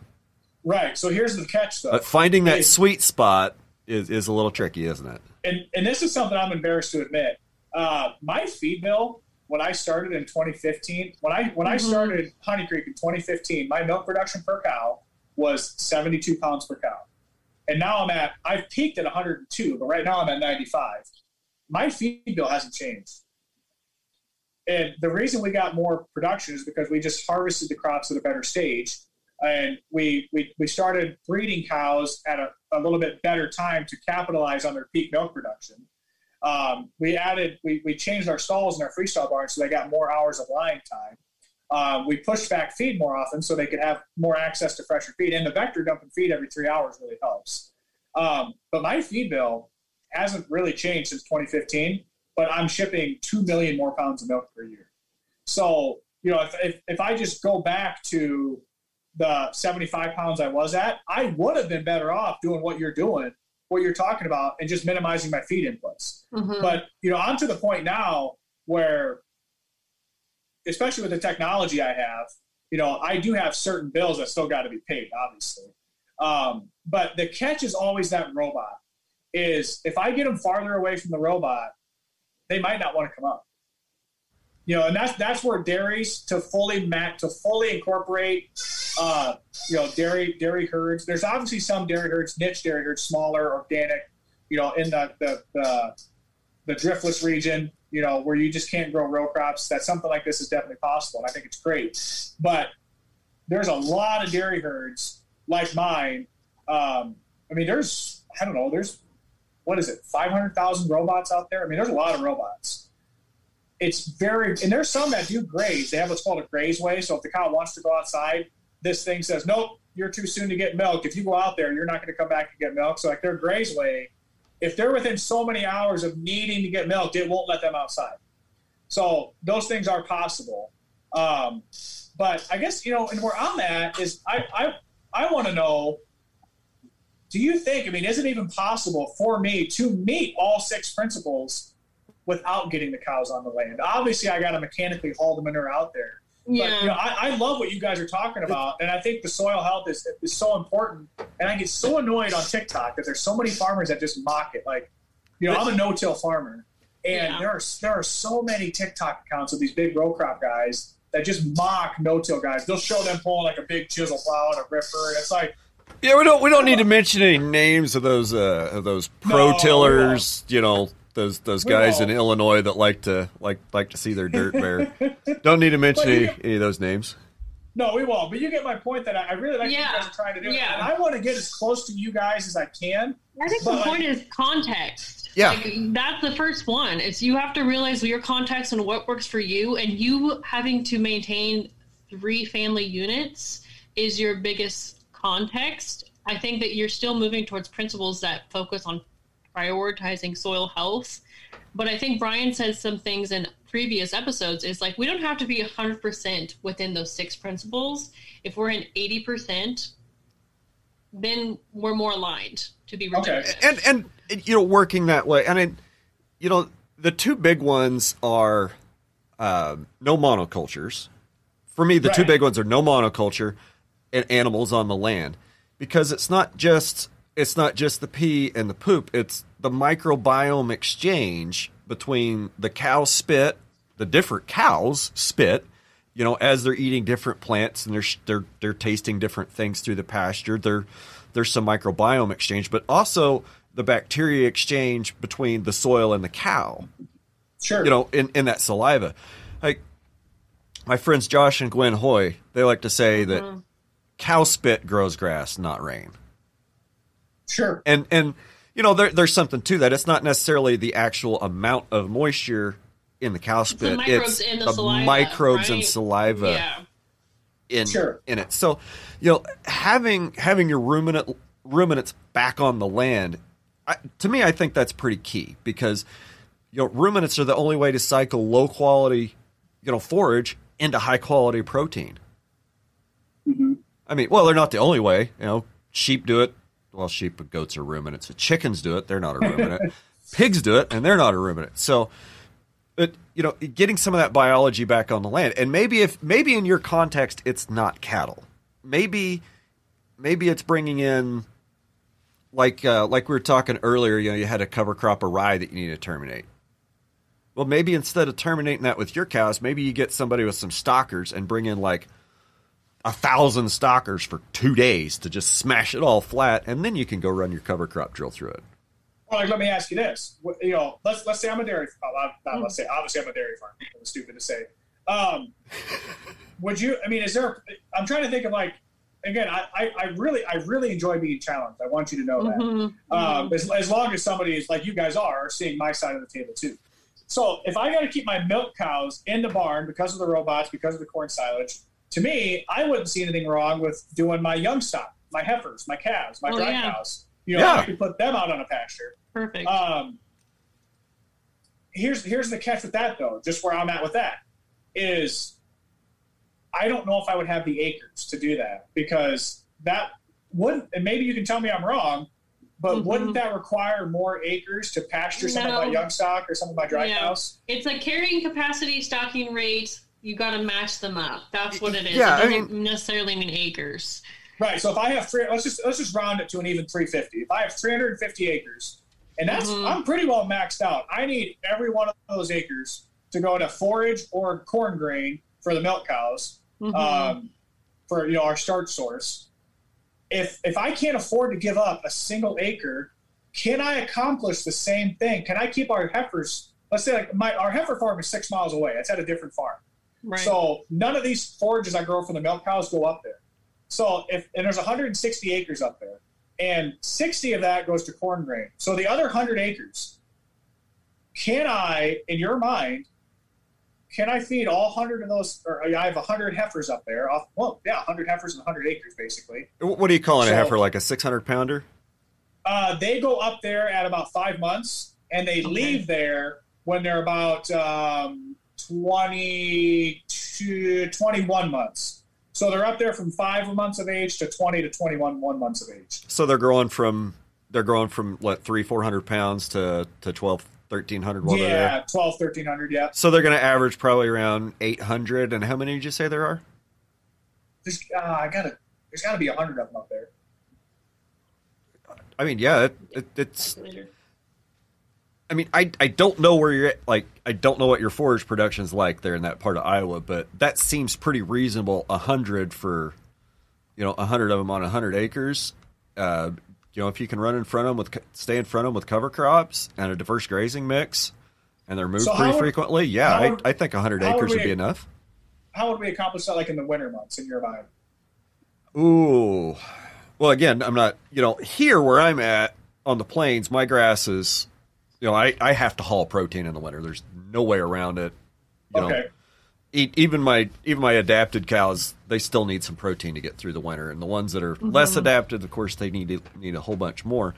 Um, but as far as a winter graze strategy, you know, there's there's cool season mixes that can be planted. Um, you know, seven, three, five, seven, ten way cool season mixes that can be planted to provide a good, you know, good forage blend during the winter. Imagine uh, green cover seed, stockpiling. yeah, green cover seed, or somebody somebody else, your local favorite weird seed dealer might be able to tell you. But I mean, if we get two foot of snow, there's no access to those crops, though, right? You know, if it's in the field, They can shovel through it. If you challenge them, That's- they'll, you'd they'll be try to access that. You'd be surprised at, at what some of these cows will do to get groceries in the weather. Uh, so back in February, we had you know the polar vortex that everybody was dealing with. We got a couple inches of snow, or that wasn't snow. We got um, about three quarters of an inch of ice one day, and it all came in on a north wind. So I left a lot of stockpiled forage up, a lot of tall for, a lot of tall grass still out in the pasture, a lot of stem and seed head, and that created shelter on the downwind side where there wasn't any ice. And those cows would walk from one pasture, they just trot from one end down to the other, and then put their heads down and chase those little bits of green and those little bits of brown they could get to, and not have to work through the not have to work through the ice. Okay. Then when we got six inches of snow, they'd go out there and they'd just dig through the snow and find something to eat. I rolled out two bales of alfalfa that they ignored for a week, and they were okay. still out hustling looking for grass. Well, and from a labor well, perspective, bale grazing also helps too, though, right? If you're building organic matter in yeah, that that would be a great uh, that would be a great strategy. Like if you're totally covered up and don't trust your cows to be able to find find the forage under a foot of snow, to go like confine them, roll out a bale, and make them yeah. stand on that bale and smash that bale into the dirt, and then Thinking, yeah. you're also adding all the nutrients from that bale that they don't eat. That's feeding right. your soil too. Oh, you can tell in this area when a guy dumps a round bale out in the field, that part of the field is black next spring. You know what I mean? It's obvious. It really is. So let's go back down to the dairy farm. Like if I if if putting my dairy my milking herd on the land isn't an option down here, right? How you know if if what's what's our what's our goal with the soil? Is our goal just organic matter? Is it just microbes? It's obviously all of it. I mean, there's several mm-hmm. things in the mm-hmm. soil. If there's a way I can improve the metrics you want to improve by not putting the cattle out there, mm-hmm. then that changes our conversation, right? Hypothetically. I, yeah, I would say it's mimicking nature. That's the goal. If you can figure out right. how to mimic nature, then that's going to figure out how those other those soil health issues. Right. And I guess, you know, I, I really appreciate you guys challenging, you know, like guys like me to do what you're doing. You know, if I was going to flip the table, my challenge to like you guys would be how can I do that? You know, how can mm-hmm. I how can I mimic getting cows on the land? And maybe you'll tell me it's just plain not possible. Maybe it's not. But if there's a way I could do that, I'd be all about it. And and I like to think that there's some creative way. Oh, especially we, we if you're in, into innovation. Yep. Mm-hmm. I mean, if it's I, I just don't think of, there is a replacement for for having livestock on the land grazing the plants. And maybe not. And, and maybe not. And but. you know that there's you know we talked about um, we talked about the microbiome in the saliva. So, like your manure system, you have like a central pit, right? That you you collect and you haul out several times a year. Yeah. So yeah. there's there's different biological processes that happen when that manure is in a pit. There's different uh, aerobic and anaerobic bacteria that get to eat sure. versus when those manure are in pats out in the pasture. Because even even when I've done super high stock density, like fifty thousand pounds an acre a day, Mm-hmm. Uh, your, your pats are two and a half, three feet apart still. So they're not all commingled and they're all exposed to air. You know, it's all exposed to air or ground contact and it's never, you know, more than an inch or two thick. So there's different breakdown processes happening in the manure when it's dropped on the ground versus when it's dropped on soil versus when it goes to a pit. So sure. So there there's some there's some biology differences in there. I, I, I have thought about it, and I just it's hard for me to see what can replace animals on the land other than animals on the land. And, That's fair. And like I was saying, even if it is, you know, you know, even if because of your context, you got to keep doing what you're doing. You know, maybe it is making a tweak in your in your uh, in your heifer development program. Sure and and how they eat, and maybe that's maybe that's the easy place to start. it's start. Like a test trial, yeah. Um, I wonder what the ranching paddock is going to say if they have any ideas they want to add into our Facebook page once they hear this episode. That's a good call. If you're if you have any good ideas on uh, for Dan where you might start, take it to the Facebook group Ranching Reboot Paddock. So I don't want to I don't want to draw this thing out. I, I, don't know how much time you guys have, but um, Oh, crap, where was I going? I don't this? have anything. I, we got another half hour, Dan. We're fine. All right. So people complain about if I if the episode isn't an hour, they start they start yelling. So. So let's think about this really long term. Like we, we kind of made fun of those farmers out in Illinois, Indiana that just love seeing dust fly. You know, let's let's go to the dramatic end, like them, and let's let's go to the other dramatic end, which would be like I'm not calling you guys dramatic, but you guys are on two two separate two separate sides of the spectrum. I like to think of myself somewhere in the middle, lean in your guys' direction. So let's let's look at this a century from now, or 50 years, or 200 years. You know, are you guys obviously we kind of know where those guys, you know, the soil isn't going to be great. But if I don't do what you're doing, if I don't get my cow if my 150 acres down here on the dairy farm if those if that land never sees a cow, but I can meet, you know, at least four or five of the six principles of soil health. Your carbon's going up, your organic matter's going up, and you don't have herbicide, pesticide runoff, and you don't have soil erosion. Right. You know, and, and that might be good enough because, you know, just the way some dairy operations have to exist. And I think looking at a hundred years down the line is is kind of optimistic. I have a hard time getting past, you know, ten or fifteen years of agriculture and and and trying to wrap my head around the change. You know, like we were Sure. talking earlier, you know, diesel fuel is uh I think it was it's right around three dollars a gallon right now for the cherry flavor. And gosh, what if that goes to six bucks a gallon? What's that look like for you know for all those guys that love to burn diesel in those big tractors this fall? Right. Right. Oh, like oh, I already got all my fuel bought. I got my Well- fuel contracted. Well, big fucking year- deal. What happens next year when it's twelve dollars a gallon? Right. You know, have you thought about that? It anyway. You know, so what does farming look like when the cost of inputs start going up? And I, it's inevitable that they will. I mean, the current administration is talking about a carbon tax and an energy tax, Mm-hmm. and depending on where they apply that, it's either just going to be a wealth redistribution scheme or it's going to be economic Armageddon. Yeah. I mean, if they apply it at the wellhead and it's fairly applied at the wellhead, it's economic Armageddon in, in 24 months. Yeah. But in terms of like soil health, you know, if if I can't get a cow back on the land and I can meet the other ones, you know, I guess what's the end goal? Am I gonna, am I still going to be able to grow crops in 50 years, or is my soil going to be so far gone? Or, you know, you know what I'm trying to say? Like, Mhm. you know, like look, look, look at the guys that like to recreational till. I mean, I got guys in this area they till because they just enjoy it. But whatever, it's what my Oh yeah, did, what people do. love uh, harvesting Turning hay, and I'm like, that's the worst thing I would ever think about doing. All summer is harvesting hay. Yeah. So Well, you know, according to Bob years- Kinford, I like to do recreational fencing. But in hundred years, the guy in my area that just loves recreational ripping is is his Yeah. soil not in your mind, in your opinion, is his soil just not going to be able to grow crops? Yeah. well, it oxidizes. It's going to be sterile. Like, uh, that- that- yeah, that's what I'm 100%. wondering. Yeah. I mean, it, the vast majority of farmers that, like the ones we're talking about, they're not farming soil.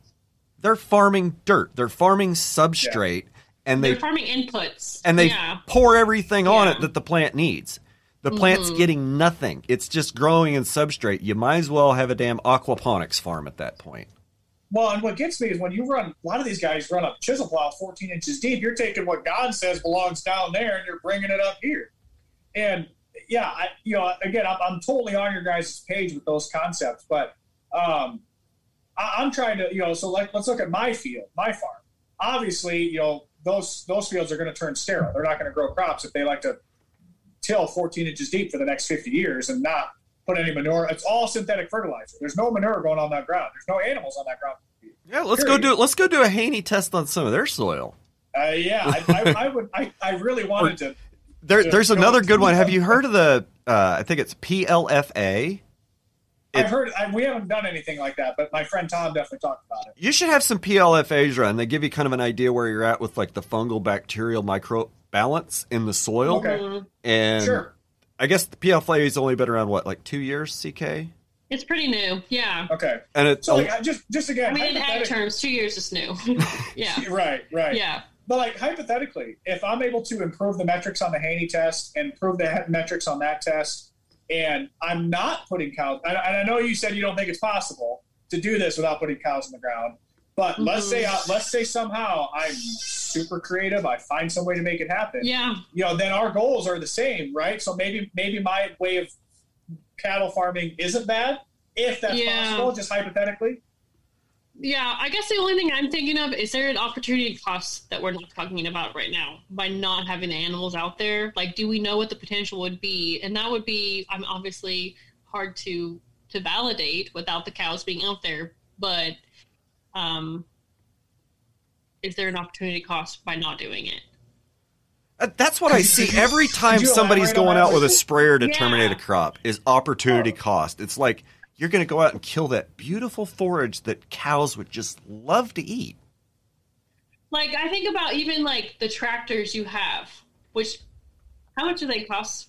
Like, do they cost like hundreds of thousands of dollars? Well, I still got the same tractors my grandpa had and my dad. Oh, had. really? Yeah. I got, but I got, a, I got a couple new ones we use for loader work and stuff. But yeah, So no, you're, we'll they're super expensive.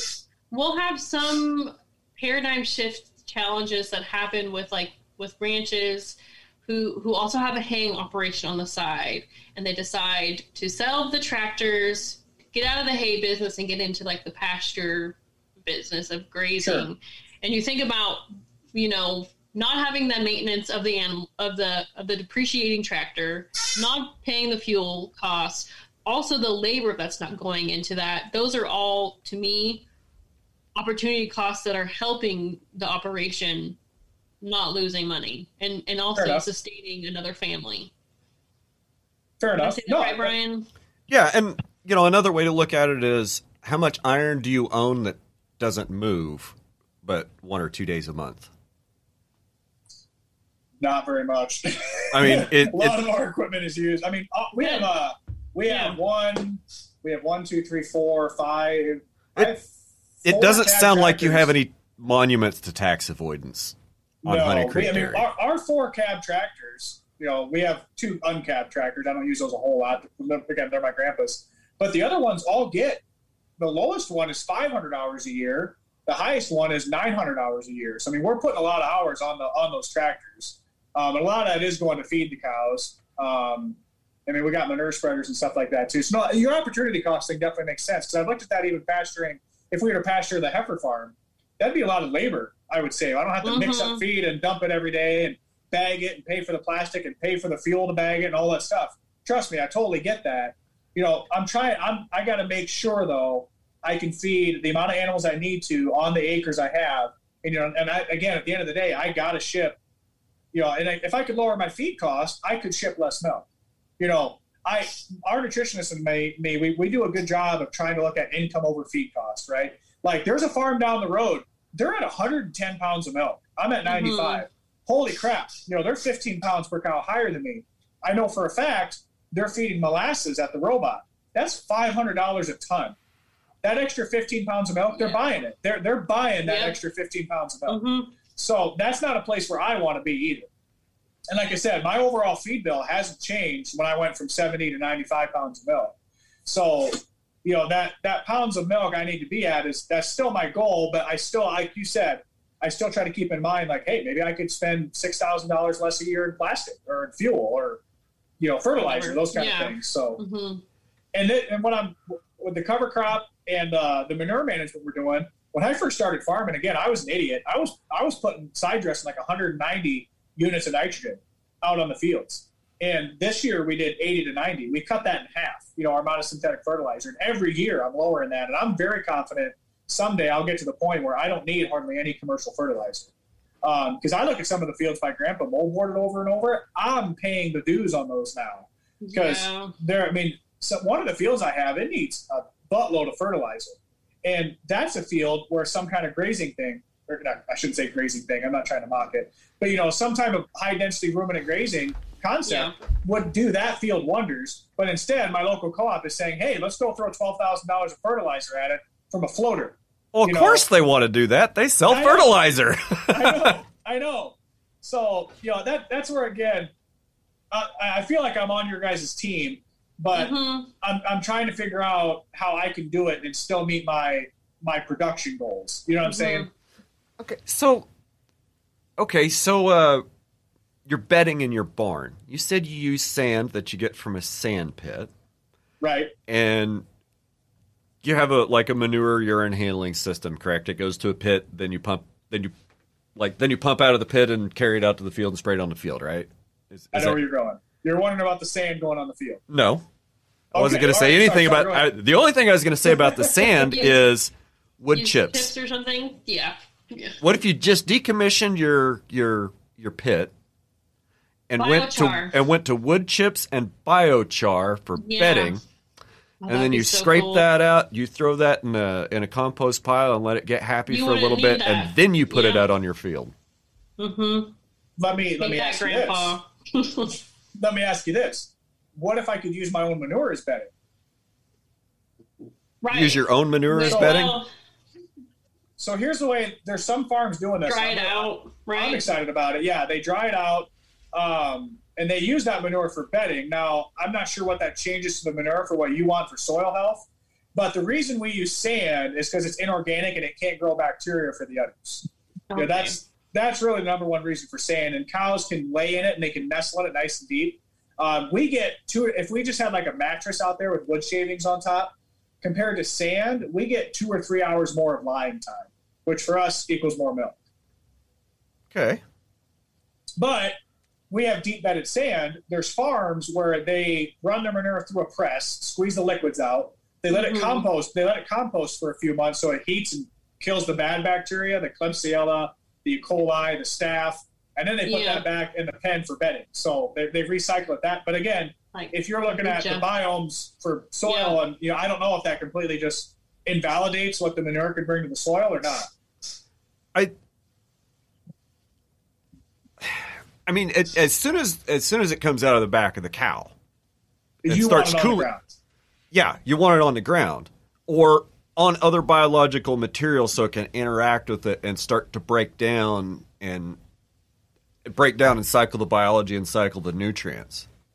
Okay, I see what you're saying. You know, because So again, the long because if that process doesn't start, like you know, the pat falls on sand and it's it's inert sand with no microbes, no bacteria in it, nothing. And I and I get where you're coming from from from uh, a teat health and a mastitis standpoint. But that manure is just there, and it starts an anaerobic decomposition process, or it starts a different decomposition process than it would if it was you know then that manure pat fell on hay or dried you know Sure. cured grass or you know or so even you're green grass. saying put something else in the barn that that could interact with to start those processes. Yeah. Yeah. So no, I, I like that idea, and that's where I'm glad we can have this discussion because maybe this, maybe something like that could happen that could help me replicate getting cows out on the ground. You know what I'm trying to say?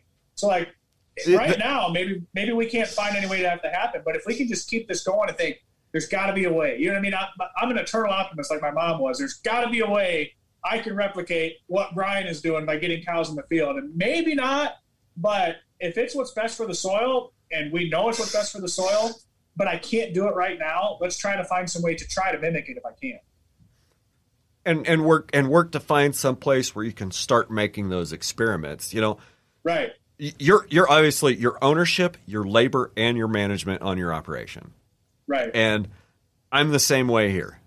You know, I I'm I wear all three hats. So if ownership decides we're gonna do something cool or fun, labor's gonna be on board with it. It's it's you know, it's not the tail wagging the dog situation around here, kind of like it is there on Honey Creek.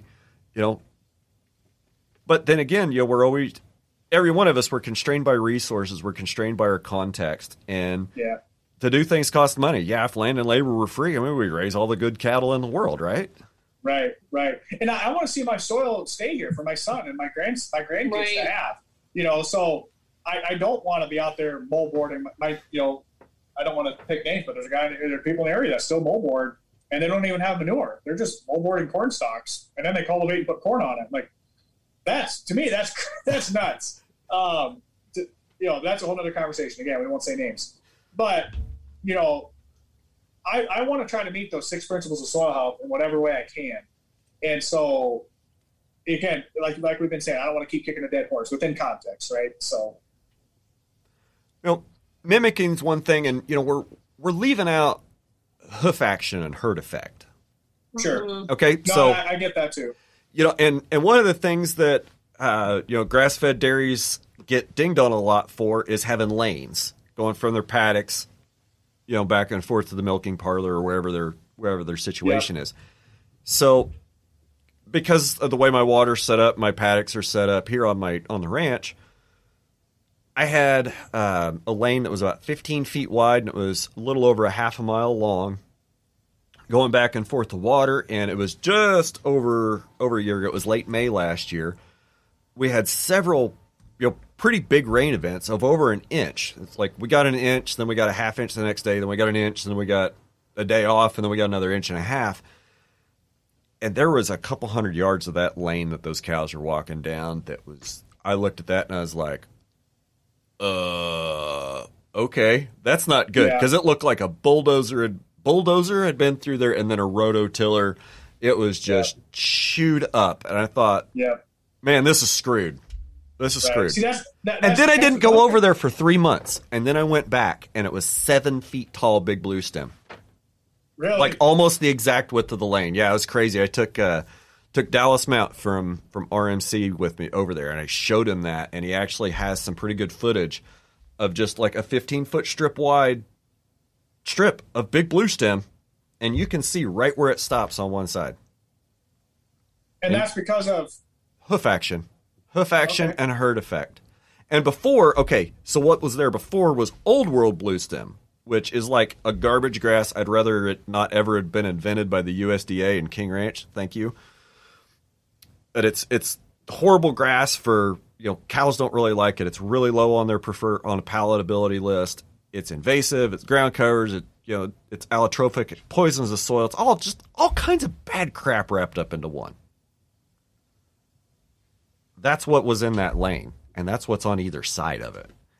But Okay. what's in that lane that we pounded so hard with the cows, and even some of the some of the paddock corners where we were doing the daily moves, those converted from old world blue stem to big blue stem in one growing season, just just from herd effect. Interesting. Sure. Sure. And that and that's the catch too that we have to consider, you know, with, with dairies is we do have to get those cows from this place to the milking center.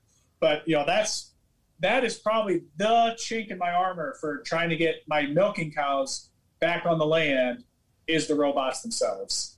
You know, so that that's where until the robots until my kids say these robots are stupid, Dad, why'd you ever buy these?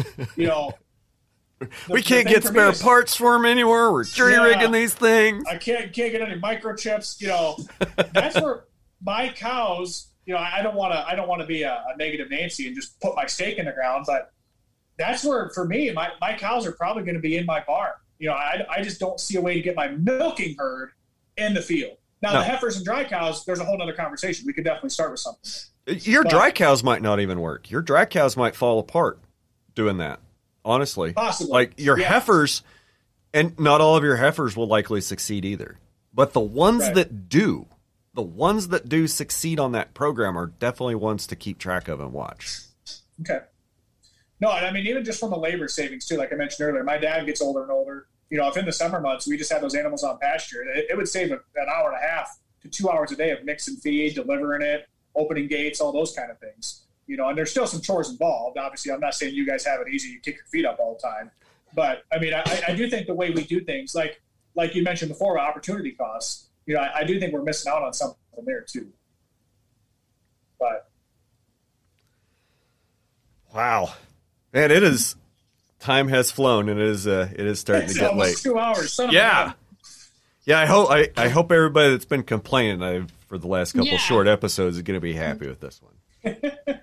Well, no, I, I really appreciate coming on here. I'm, I'm really glad we can have two different farming styles hmm and, and still at least, you know, have have some kind of common goal. And I, I, don't, I don't think all of agriculture is to where we are in pursuing this goal. Like you said, it is ultimately to how do I get 10 more bushels of corn? Okay, that's what I'm going to do. You know, that's It's- that's kind of unfortunately where some of us are. Like my father-in-law, he's in central Iowa. Um, you know, down there they have 98 CSR ground. It's very, it's a whole different soil type than up here. But you know, he started to do strip till. They used to do full tillage. So I mean, he's moving to less and less stuff. I'm trying to get him on the cover crop things. He doesn't even have animals. There's there's hardly any livestock around him except for some guys that have beef cows. So it's going to be a whole another conversation to get these mass, you know, five thousand acre row crop farms. You know, that's that's where this is a whole nother podcast. But I'd be interested in your guys' take on uh, Iowa is full of row crop farm. That's all we are. You know, we got Mhm. pigs too. Obviously, we're the number one pig state.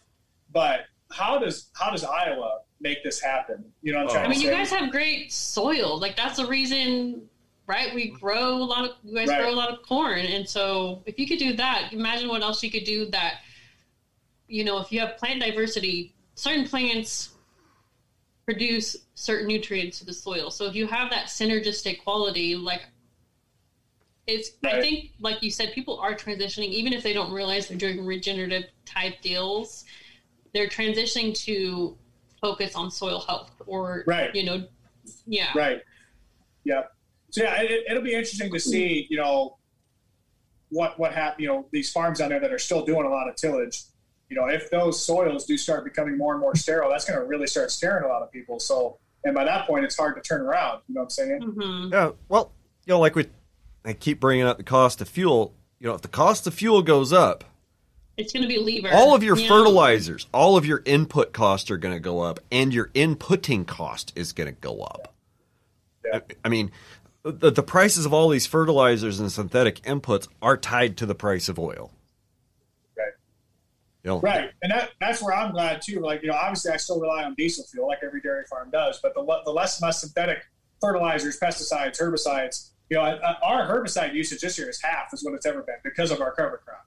So I mean, we're able to start phasing out a lot of those type of inputs too. So, but yeah, man, two hours went fast. Yeah, it did. And uh, Yeah. I, I, I don't think we left anything on the table, did we, Sarissa? No, Carissa. Carissa? CK. It's, It's okay. CK. That's why I'm CK, guys. So Brian's depreciated, so we, that's a wrap. I'm Yep. kidding. Yep. I'm. My, my battery's done. No, we've Yep. covered a lot. I think we definitely would love to have you on another episode if, if we have Yeah. another series uh, to talk about Iowa and, and stuff like that. So that'd be great. Yeah, or if you guys ever have any ideas for, hey, we didn't talk about this, this might work for you guys, or if somebody has an idea that my, Mhm. again, you know, with my dairy cows, keep in mind I got to keep them in the barn. But heck, if you got an idea for dry cows, young stock, you know, I, and I honestly, Brian, if and Chris, if you guys have any information, you know, if I have hundred heifers and you know, you know, I need this much land, or like if you have a program that Mhm. would, that here, here's how you can make this work, send it my way, and Yeah. I'd, I'd be glad to to try to incorporate that somehow and do something. Yeah. I just I have no idea what that looks like or how it would even work. You know what Yeah. I'm trying to say? So if there's a 101 for how Yeah. to graze young stock, you know, send it my way. You just Well, I need a, think you need a place to start. Yes, Yeah. and, and the difference between maybe Dan, you, and someone who's more traditional is you're willing to actually have a conversation. Like there are Yeah. people I meet still today who are the nicest, but they when it comes to talking about not doing a no-till, they're like, "No way!" Like I No, would never. no, no, No till, way. no yield. And Yeah, I'm not doing that crap. That grandpa tried that twice 30 years ago and it didn't work. We're never doing that shit again. That's don't even get me started on that. That's Uh, yeah. that's my biggest pet peeve. Yeah, we tried that once five years ago. It was a disaster. We'll never do it again. Like, we, we all must have the same neighbors. we're the only smart ones. well, or we're the only crazy No. ones, one way or the other. Yeah, probably a little bit of both. Well, guys, I think we're going to go ahead and wrap. Dan Yep. from Honey Creek Dairy, Iowa Dairy Farmer on TikTok, we really appreciate your time today. It has been an absolute blast. This was fun. I appreciate it, guys. All right, and that's a wrap. Red Hills Rancher, out.